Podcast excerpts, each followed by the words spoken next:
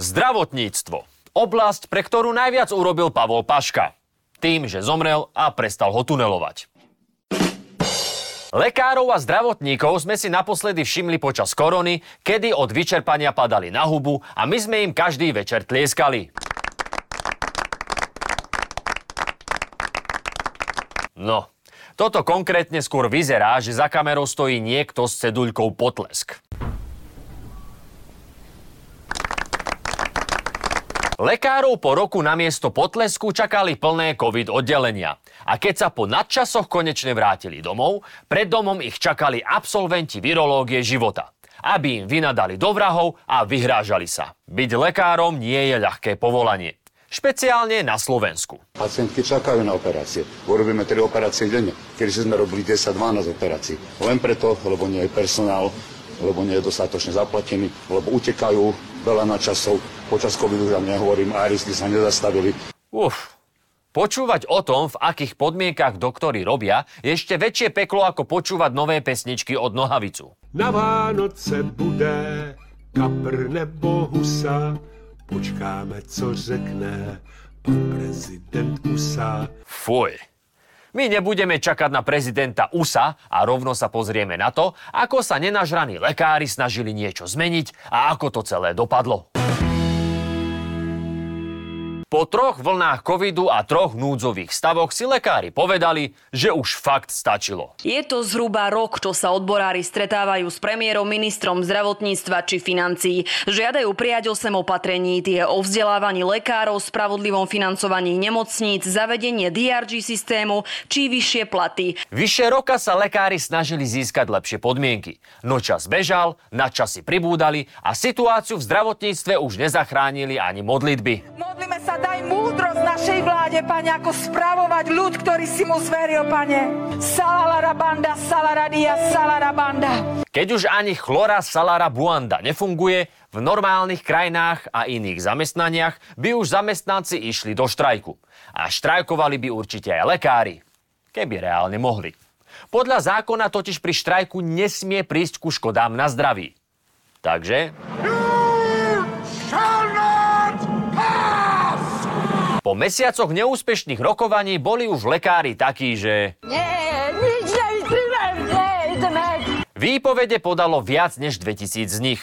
A až riziko odchodu dalo veci do pohybu. Do pohybu to ale dalo aj ministra financií. A ten celú krízu v zdravotníctve vyriešil. Dovidenia.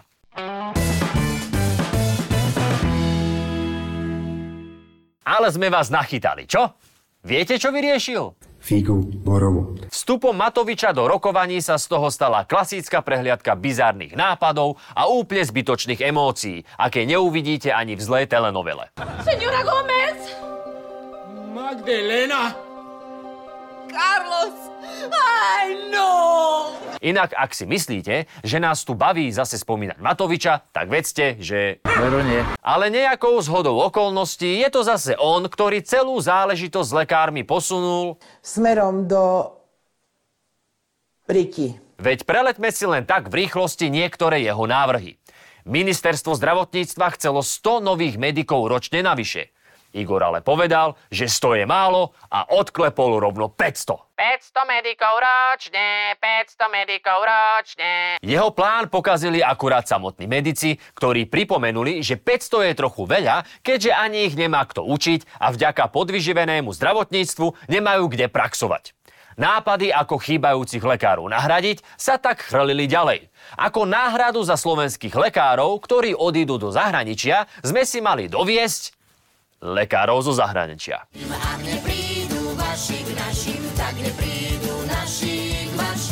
Alebo aj tento bol dobrý. Jednoducho vyhlásime núdzový stav, aby lekári nemali inú možnosť len nastúpiť do práce. Vyhlásenie núdzového stavu môže podľa nemocníc situáciu ešte viac vieskalovať a lekárov, ktorí ostanú na oddeleniach, to maximálne vyťaží. Keď sa povie, že dobre, tak pacienti budú vození do tej ďalšej nemocnici, koľko tá nemocnica vydrží, takýto nápor pacientov 4 dní, 5 dní, ja tomu nedávam ani týždeň. Riešenia ale prinášala aj opozícia. Také klasicky opozičné. Vyššie platy si zaslúžia aj robotníci, vyššie platy si zaslúžia aj vodiči autobusov a kamionov, vyššie platy si zaslúžia aj kuchárky v škôlkach a školách, vyššie platy si zaslúžia aj hasiči. Jasné, Marian. Všetci si zaslúžia viac všetkého. Aby si mohli potom kúpiť taký namakaný bager, ako máš ty. Alebo traktor.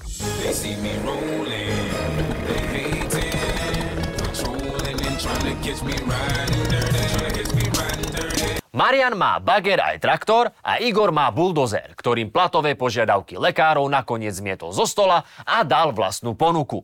Tento vyjednávací manéver nazval kapitulácia. A v rámci tejto kapitulácie nestabilný Matovič lekárom namiesto zvýšenia platov slúbil stabilizačný príspevok až do 30 tisíc eur, ak zostanú na Slovensku. Celé to malo stáť 400 miliónov, čo je nakoniec viac ako boli finančné požiadavky lekárov. Takže im síce ponúkol niečo, čo nechceli, ale aspoň to bolo drahšie. A to sa vyplatí. Lekársky odborári si to ale nemysleli a tak Matovič urobil to, čo mu ide najlepšie. Urazil sa a z lekárov urobil nepriateľov Slovenska. Celé to zaklincoval dojímavým statusom o tom, ako lekár, ktorý operoval jeho otca, vyšiel z operačnej sály, aby si od jeho mamy vypýtal 5000 korún, inak nebude operovať. Mohlo sa niečo takového stáť? Bohužel, je to výmysl. Okrem toho, že takto operácie nefungovali fakt ani za Mečiara, túto true story Igor už rozprával pred desiatimi rokmi. Len v trochu inej verzii. Vtedy dával úplatok on.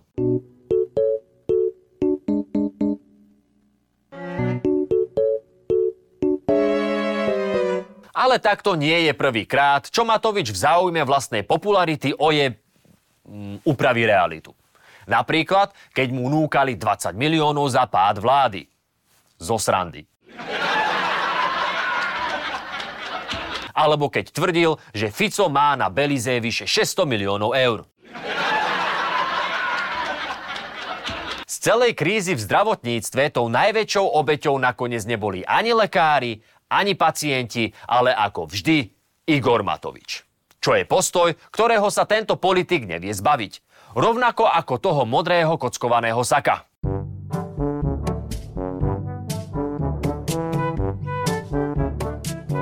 Urobiť počas krízy v zdravotníctve z lekárov nenažraných, skorumpovaných vydieračov, to je naozaj zaujímavý diplomatický krok. Ale svetkovia Igorovi na to skočili a pod jeho statusom na Facebooku sa začali preteky v tom, kto musel dať lekárovi vyšší úplatok a ako málo zaň dostal. Ono samozrejme, že sa medzi lekármi nájdu aj čierne ovce. Ja od svojich pacientov prijímam dary. Hovorí celebrita všeobecného lekárstva, doktor Peter Lipták. Niekto dá peniaze, no a iný zas doktorovi Liptákovi okrášli novú ambulanciu. To je jedna moja pacientka, ktorá zaplatila svojimi obrazmi. Podľa rukopisu sa u Liptáka lieči aj známa španielská reštaurátorka. Matovičovi sa podarilo celú debatu o požiadavkách lekárov a zdravotníkov zredukovať iba na peniaze. Lebo veď nič tak na správneho Slováka nezafunguje ako stará dobrá závisť. Má pravdu, k***. K tomu sa pridali obľúbené klišé, ktoré počúvame pri každom štrajku. To bola bohapusté vydieranie, branie si rukojemníkov. Od tohto momentu ďalej už to bude vydieranie zo strany lekárskych odborov. Vydieranie! Rukojemníci! Fakt už chýbajú len teroristi. Čo je to iné v tom, ja keď si niekto zoberie lietadlo, unesie ho so zbraňou v ruke? Aha, no ešte že tak. Ja teda nie som expert, ale ešte som nevidel, aby niekto uniesol lietadlo výpovedou zo zamestnania. Znie to dramaticky a na voličov to funguje. Ale ako môžete niekoho vydierať niečím, na čo máte zo zákona právo? A to mi nevychádza. A rukojemníci? Niečo ako keď hrozíte lekárom zavedením núdzového stavu, aby museli pracovať aj keď nechcú? You're stealing, right to jail. You're playing music too loud, right to jail, right away. Ale to je klasický Matovičov problém. Zo všetkého urobiť osobný súboj a vždy sa vyhraniť. Keď zabijú dvoch gejov, on musí svetu oznámiť, že je hetero. Takže keď sa potreboval vyhraniť voči lekárom, mohol to spraviť oveľa elegantnejšie. Napríklad takto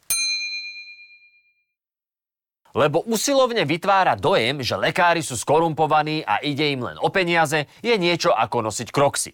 Je to síce pohodlné, ale v spoločnosti potom vyzeráte ako debil. No ale aby sme nehejtovali, ale boli aj konštruktívni, tu je návod, ako by podľa Matoviča a Kolára malo vyzerať správne štrajkovanie a vyjednávanie. Poprvé, nedávajte si podmienky. Ak budete trvať na tom, čo chcete a v prípade, že to nebude splnené, hroziť odchodom, tak ste podľa vlády vydierač. Takže nikdy nič nechcite. Po druhé, štrajk nesmie obmedzovať vašu prácu. Či už ste lekár, učiteľ alebo iný nenažranec, tak štrajkujte vždy len mimo pracovnej doby a pokiaľ je to možné, tak doma. Lebo inak si beriete rukojemníkov. A to určite nechcete. Po tretie, Neorganizujte sa. Štrajkujte vždy jednotlivo a nie v skupinách. A hlavne v žiadnom prípade nevstupujte do odborov, lebo odbory to je už vlastne politika a politika do práce nepatrí. A po štvrté, neopovážte sa pýtať si za svoju prácu peniaze. Je to nevkusné, povrchné a kazí to charakter. Nemáš penieží? Zháňaš. Keď máš zrazu veľa penieží, rozžúbeš. No tak co chceš? Ale nakoniec sa našiel ešte aj iný spôsob. Z hodou okolností len pár hodín potom, čo Matovič z rokovaní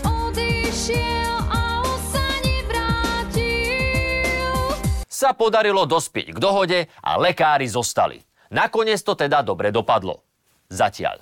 Lebo na skákanie od radosti nie je dôvod. Hlavne preto, aby ste si nezlomili nohu a neskončili v slovenskej nemocnici.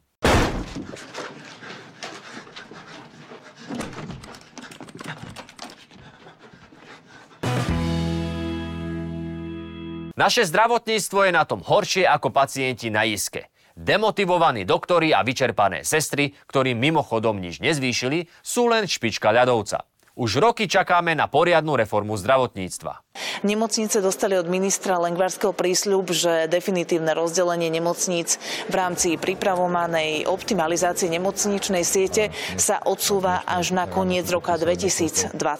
Stratifikácia nemocníc je teda stále len na papieri a kým politici hľadajú v slovníku, čo vlastne to slovo stratifikácia znamená, nemáme nemocnice, kde ich potrebujeme, no za to ich máme napríklad v dedinách so 7 tisíc obyvateľmi. Reformy často odmietajú aj samotní doktori. Takže teraz, keď dostali, čo žiadali, by mohli zapracovať na zmene podmienok, na ktoré tak nadávajú človeče, pomôž si sám, aj pán Boh ti pomôže. A zároveň trochu vychovávať pacientov a vysvetliť im, že pri každej návšteve nepotrebujú klopať s bombonierou a koňakom. Lebo už nie je socializmus a zdravotníctvo fakt nie je a ani nikdy nebolo zadarmo. Vieme, že zdravotné poistenie je povinné, tak tu sa asi rozprávame, že to sú to je mesačne, to sú asi desiatky miliónov. No, za, čo sa vyberie zhruba na celom tom trhu je e, pomaly až 5 miliardám, hej? Z každého eura, ktoré zarobíte, ide 14 centov do zdravotníctva. A preto je zdravotníctvo služba ako každá iná. Neber úplatky, neber úplatky, nebo sa z toho zblázníš. Takže ak máte pocit, že dávať a brať v zdravotníctve úplatky je bežné a že bez toho to nejde, tak nie je a ide. Lebo aj úplatky sú otázkou ponuky a dopytu. Keď nebudú ľudia, ktorí budú úplatky brať a ľudia, ktorí ich budú dávať, nebudú ani úplatky. Trochu si to teraz nacvičíme.